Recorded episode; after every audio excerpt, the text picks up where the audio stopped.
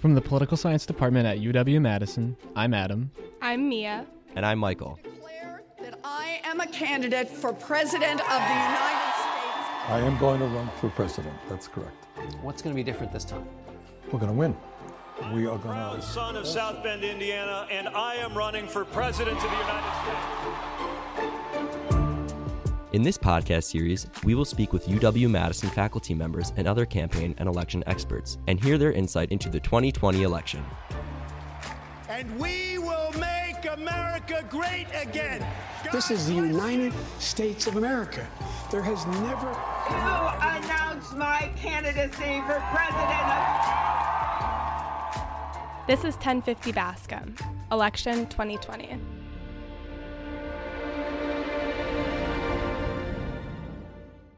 Today on 1050 Bascom, Election 2020, we are extremely happy to have Professor David Cannon on to discuss what happened last night in Iowa. Luckily, Professor Cannon is an award-winning researcher and teacher, in addition to being the editor of the Election Law Journal. As a disclaimer, we are recording this at just past 5 p.m. Central Time on February 4th, so by the time this comes out, things may have changed. At this time, only 62% of precincts in Iowa have reported. So, Professor Cannon, thank you for being with us. Good to be with you. We can just start with a quick overview. This process has been a little shocking for everyone. We were expecting to do this interview this morning, actually, and had to postpone. Right. Still don't have the full results of the Iowa caucus in yet. How do we make sense of what happened in Iowa last night? Well, one thing I think to start with is to recognize this was human error rather than any kind of nefarious hacking or Russia taking over our elections or something. This is not what happened here. And so it definitely is not good for the Democratic Party of Iowa to have not been prepared for something like this to happen. But this is clearly human error. And the big issue I think that everyone's pointing to is that they didn't properly field test this new app. They didn't ever actually have a statewide test. Right. And that's why we ran into these problems, is that you had precinct captains that didn't have the app downloaded on their phone yet, and they tried to do it on election day, and oops, it didn't work. And so that's part of the problem. And then apparently there also was some kind of coding error with the app itself that prevented it from accurately sending consistent data back to the central location. And so it sounds like there were a variety of things, but basically show they just didn't test this thing ahead of time adequately. So right now we have Pete Buttigieg as number one, Bernie Sanders coming in at a close second.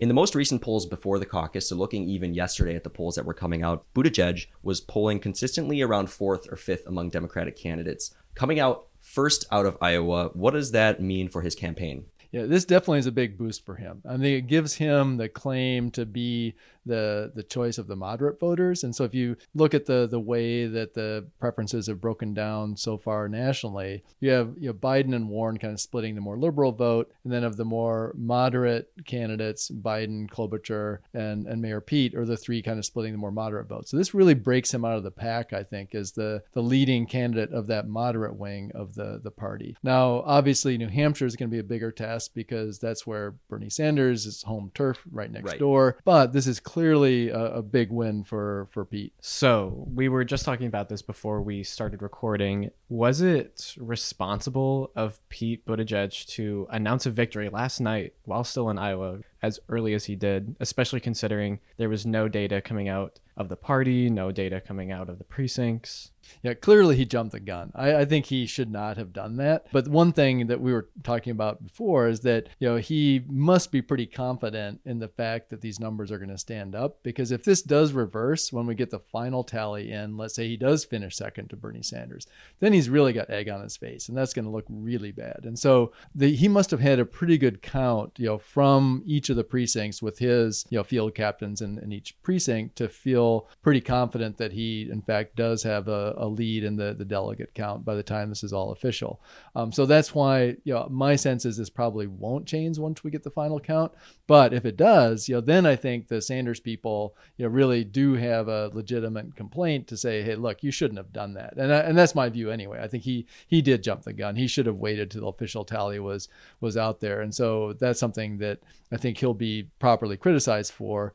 But on the other hand, if it stands up and it turns out he did win, he can just say, hey, look, I had the good numbers from our own count, and so I was pretty sure this was going to stand up. What is your take on Iowa, a traditionally non-representative state, being dominated by white Midwesterners, being the first state to cast their votes for a nominee? Do you think this is the last first-in-the-nation Iowa caucus? Well, that's a good question on whether this is going to change in the future. But the first part of your question is a really important one, which is that Iowa really is not at all a representative state. And it's unrepresentative in two ways. First of all, it is not representative demographically of the rest of the country, that it is about 91% white, that it's much more rural than the rest of the country. And so in that way, it's really not a good state to have first because it's giving disproportionate attention to a group of voters that doesn't reflect the country. But also, and importantly, I think it's also unrepresentative of even the voters of Iowa, that they also are not equally represented in the caucuses because a caucus is a much more difficult thing to participate in than a primary election. So here in Wisconsin, if you want to register your preference for one of the Democratic candidates 2 months from now, you can go vote anytime between 6 a.m. and 8 p.m. And so it's not really affected by your work schedule or what classes you might have or whatever. You can find some time during election day to go to the polls. In Iowa, you've got to be there from 7 p.m. till at least 9 p.m. in most cases, sometimes even later. And so if you think about the people like single parents with kids at home, you're working third shift and you can't get off work. That's when you have to be at work. Someone with a disability. And so there are a lot of people who simply can't participate in these Iowa caucuses. And if you look at the turnout last night, we had about 170,000 people by most accounts who turned out last night to participate in the caucuses. That's about 7% of the state voting age citizen population. 7%. That's really not good. And so the caucuses not only in Iowa are not representative of the country as a whole demographically, they're not even representative of the people in the state of Iowa. And then you compound that of the access question then with like who the people are who do turn out then, who are those 7%. And they tend to be the people who are the most committed and the ones who are, they tend to be a little more ideologically extreme. And so if you look at the entrance poll that was done, that was reported today, the number of self-reported very liberal people and liberal people who showed up to caucus were much more liberal than the base of the party as a whole. And so the caucuses really are not representative in so many ways that I hope this is the last time that Iowa's first. Now, on the other hand, they are really protective of their first in the nation status, as is New Hampshire for the first primary. And so they are going to really push back and any attempt to take that first in the nation status away from them.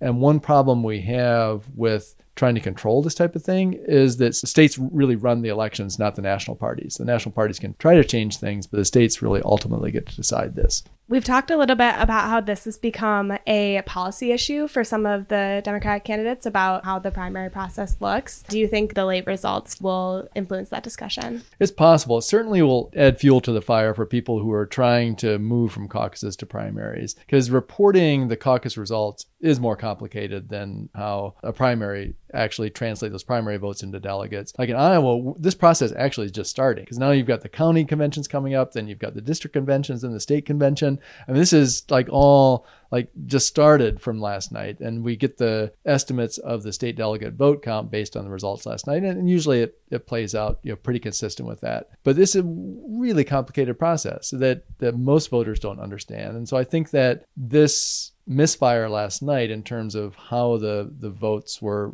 not reported until, well, they're still being reported now, I think will even add to the people saying, yeah, we need to change this. This is not the way we want to nominate our candidates. Now, another thing too, and I don't know for a fact if this contributed to the problems last night, but one thing I think that possibly could have as well, and it was hinted at when the state Democratic Party chair was talking to reporters just a little while ago, is that one thing that they did this year that they hadn't done before was to report the three vote totals. So the initial vote that happens for the first vote, the second vote that happens after the realignment when you have to go to the other camps if your candidate's not viable, and then the state delegate count. It used to be all they reported was the state delegate count. They didn't report the other two things. So I think adding that into the mix made it even more complicated in terms of what they had to make sure was consistent and accurate across all of the precincts. So that probably added to the problems last night. And again, back to your original question, also then is more fuel for the fire for people saying, look, this is ridiculous. We should just, you know, have a primary election rather than these caucuses. So assuming Buttigieg does come out in the end as the victor in Iowa, you talked about New Hampshire too, and Bernie likely winning that state. Biden has been in the lead for South Carolina for quite some time now as well. If somebody wins a different state each time, if that's the reality at the end of this, what does that mean for the Democratic primary overall? Yeah, that's a really good question. In fact, I was just talking to another reporter earlier this afternoon about this, and we were both saying that, you know, there's a real chance this time around we could end up with a deadlock convention. You know, that it's because we have this even divide between 4 and even potentially 5 candidates. It's unusual in Iowa to have that many candidates splitting things that evenly. Mm-hmm. And you could see, you know, 4, maybe 5 candidates, you know, sticking on, you know, past Super Tuesday even, because another thing that contributes to that on the Democratic side is the fact that all of the delegates are awarded in the Democratic Party, not primaries and caucuses, proportionately. On the Republican side, after the first several rounds, they have quite a few states still that do winner take all. And so on the Republican side in 2016, that's why Donald Trump was able to wrap up the nomination relatively quickly, even if he hadn't won a majority of the votes. Like, he was winning some states with, you know, say 38, 39% of the vote, but getting all the delegates because of the winner take all. On the Democratic side, that doesn't happen. That if you get 15%, you hit that viability threshold of 15%, you will get delegates. And so that means that more candidates can stay in the race longer. And so let's say Mayor Pete wins last night, and then Sanders wins New Hampshire, then Biden wins South Carolina, maybe Nevada. And then you've got the wild card of Bloomberg jumping in too, right, with his $1 billion he's going to be spending probably in the primaries and caucuses. Already spent $200 million. Yeah. On Super Tuesday, he's going to his massive ad blitz. He could come in then at, say, 15, 20% just overnight. Yeah. You add another candidate into the mix, and it's quite conceivable that nobody's going to have a majority by the time this is all over. Then it goes to the convention, and then the superdelegates come into play on the second round, and then anything could happen. So this could be a really interesting year in terms of how this plays out, with the candidates all sort of winning different states and maybe dragging this into the convention. Has something like that happened before, or is this it's been new territory? 52 years since this happened. The last deadlock convention we had that, well, at least contested convention, was 1968. With Hubert Humphrey. And that was a very unusual situation because you had Robert Kennedy, looked like he was on his way to the nomination. He was assassinated on the night of the California primary. And Humphrey, who hadn't even entered many of the caucuses as the sitting vice president, entered very late then and was eventually the nominee. And so you had Eugene McCarthy, who had run in a lot of the primaries and done pretty well, who got some of Kennedy's supporters, and the McCarthy people are all upset, you know, that he didn't get the nomination then. So yeah, the 68 was the last time we had something like this happen. And we probably don't want a repeat of exactly what happened there, because it was a mess. Yeah. It sounds like there's going to be some unhappy voters. Oh yeah. Oh yeah. Way it splits. Exactly. Just one more quick question about this, kind of zooming in on Iowa. When we're looking at how this broke down between the candidates in Iowa, is this unusual, having this many candidates? It is. Yeah. In fact, I heard one of the party leaders from Iowa interviewed today saying that it's unusual to have even 3 people get this many delegates, and to have, you know, 5 people getting a substantial number of delegates is really very unusual. I mean, because you think about it, you know, with the 15% threshold, the maximum you could have is 6 to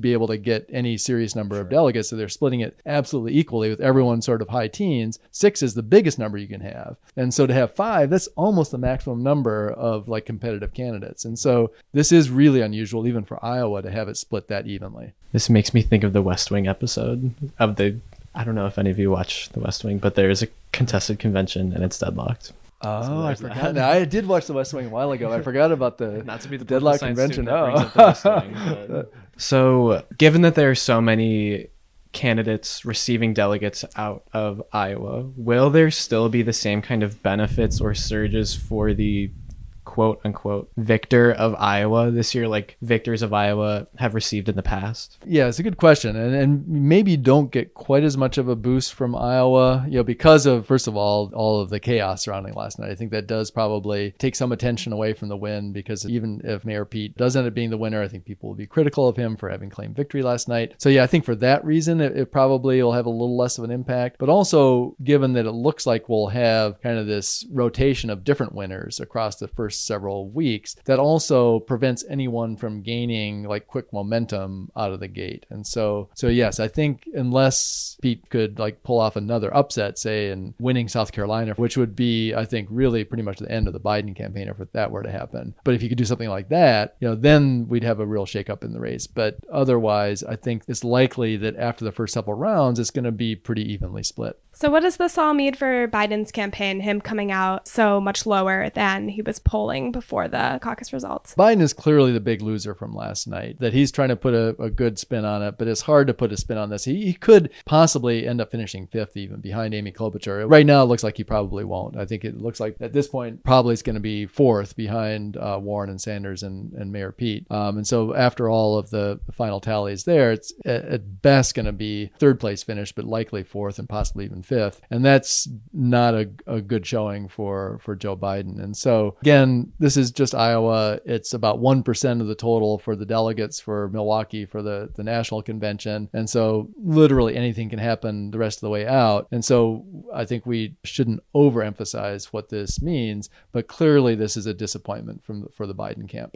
How do you think that Mayor Pete's investment into Iowa paid off, and how do you think it will affect him later in the primaries?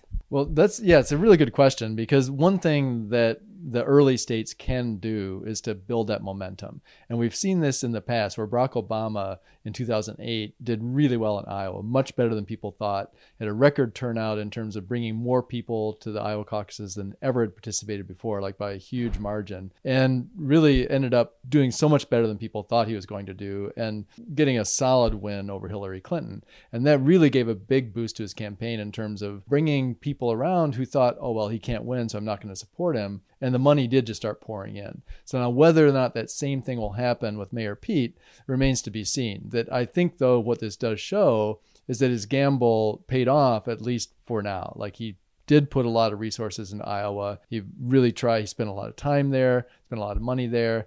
And by apparently finishing first in the delegate count, this means that he should pick up at least some momentum going into the next couple of rounds. And people maybe who hadn't thought about him as a serious possibility now will say, oh, well, maybe he does have a chance of winning. And so there's no doubt this will be a big boost for his fundraising. And I think it ended up being the right strategy for him. Now, someone like Mike Bloomberg is doing exactly the opposite. Like, he entered fairly late and thought, okay, I can't do what's necessary to do well in Iowa, because in Iowa, you can't come in and buy the state, like just with huge ad buys. You've got to spend the time, you know, going to the coffee meetings and going to the state fair and going to all of the, as they call it, retail politics.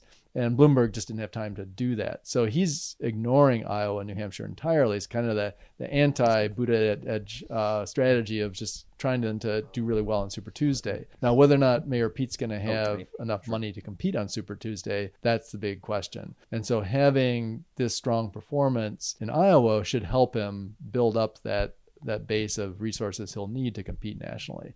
So upcoming on Friday, we have another Democratic debate sandwiched between this vote in Iowa and the primary in New Hampshire next week. What do you think this debate will show? How do you think candidates should approach this debate, and will it matter? So one thing about this debate on Friday that will, I think, be better for the candidates who qualified is it's the smallest field that we've had in a debate so far. Just six candidates, the top five finishers in Iowa, and then Andrew Yang. And so I think this will give the candidates some opportunity to distinguish themselves, you know, from each other.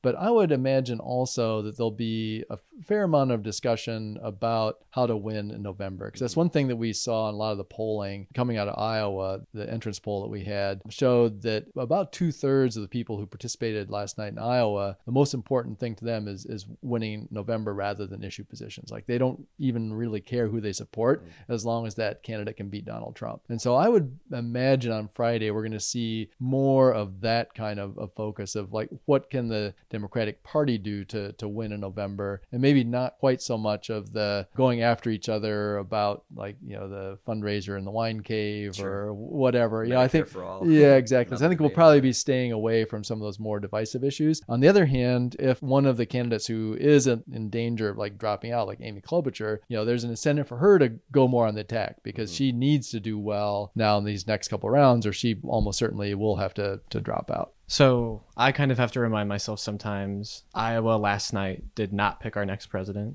There is still so much more to go. So what happens next? What are candidates' strategies going into New Hampshire next week? Yeah, that's a really good final question, because we do need to remind ourselves, I think, over and over again, that not only, as we talked about earlier, is Iowa not representative of the rest of the country, but the actual delegates picked last night for Milwaukee, for the convention that really will choose the nominee is going to be, is right around 1% of the total. So 41 delegates out of the nearly 4,000 that will go to pick the nominee in July in Milwaukee. And so this really is we're like 1% of the way there. So 99% to be determined. So you're absolutely right that last night did not in any way determine who the nominee is going to be. It's the first step in a very long process. And so I think from here, what's going to happen is that I would guess probably after South Carolina, we'll have some of the third tier candidates drop away. I would think, Tom Steyer, Andrew Yang, some of the others who, are hanging in there with like low single digits. There's really no point for them to continue anymore. At that point. And it probably will narrow down then to the top five at that point. And then after Super Tuesday, we should go down to probably four, maybe even three candidates after Super Tuesday. But then Bloomberg into the mix, adds one more. So it's going to be a long process. And it's, I think, as we talked about earlier, more uncertainty surrounding this nomination campaign than we've seen in some time, just because the support is so evenly divided and not having a clear front runner. Or like the race we had last time around on the Democratic side with Sanders and Clinton, kind of evenly dividing it between the two of them. So it's really a two-person race from very early on. And so this really does have a different feel to it than a lot of nomination campaigns we've seen. And again, it may end up with a deadlock convention in Milwaukee. What a prospect to look onto as we continue our election coverage. Thank you so much, Professor Cannon. Okay, it was fun to be with you.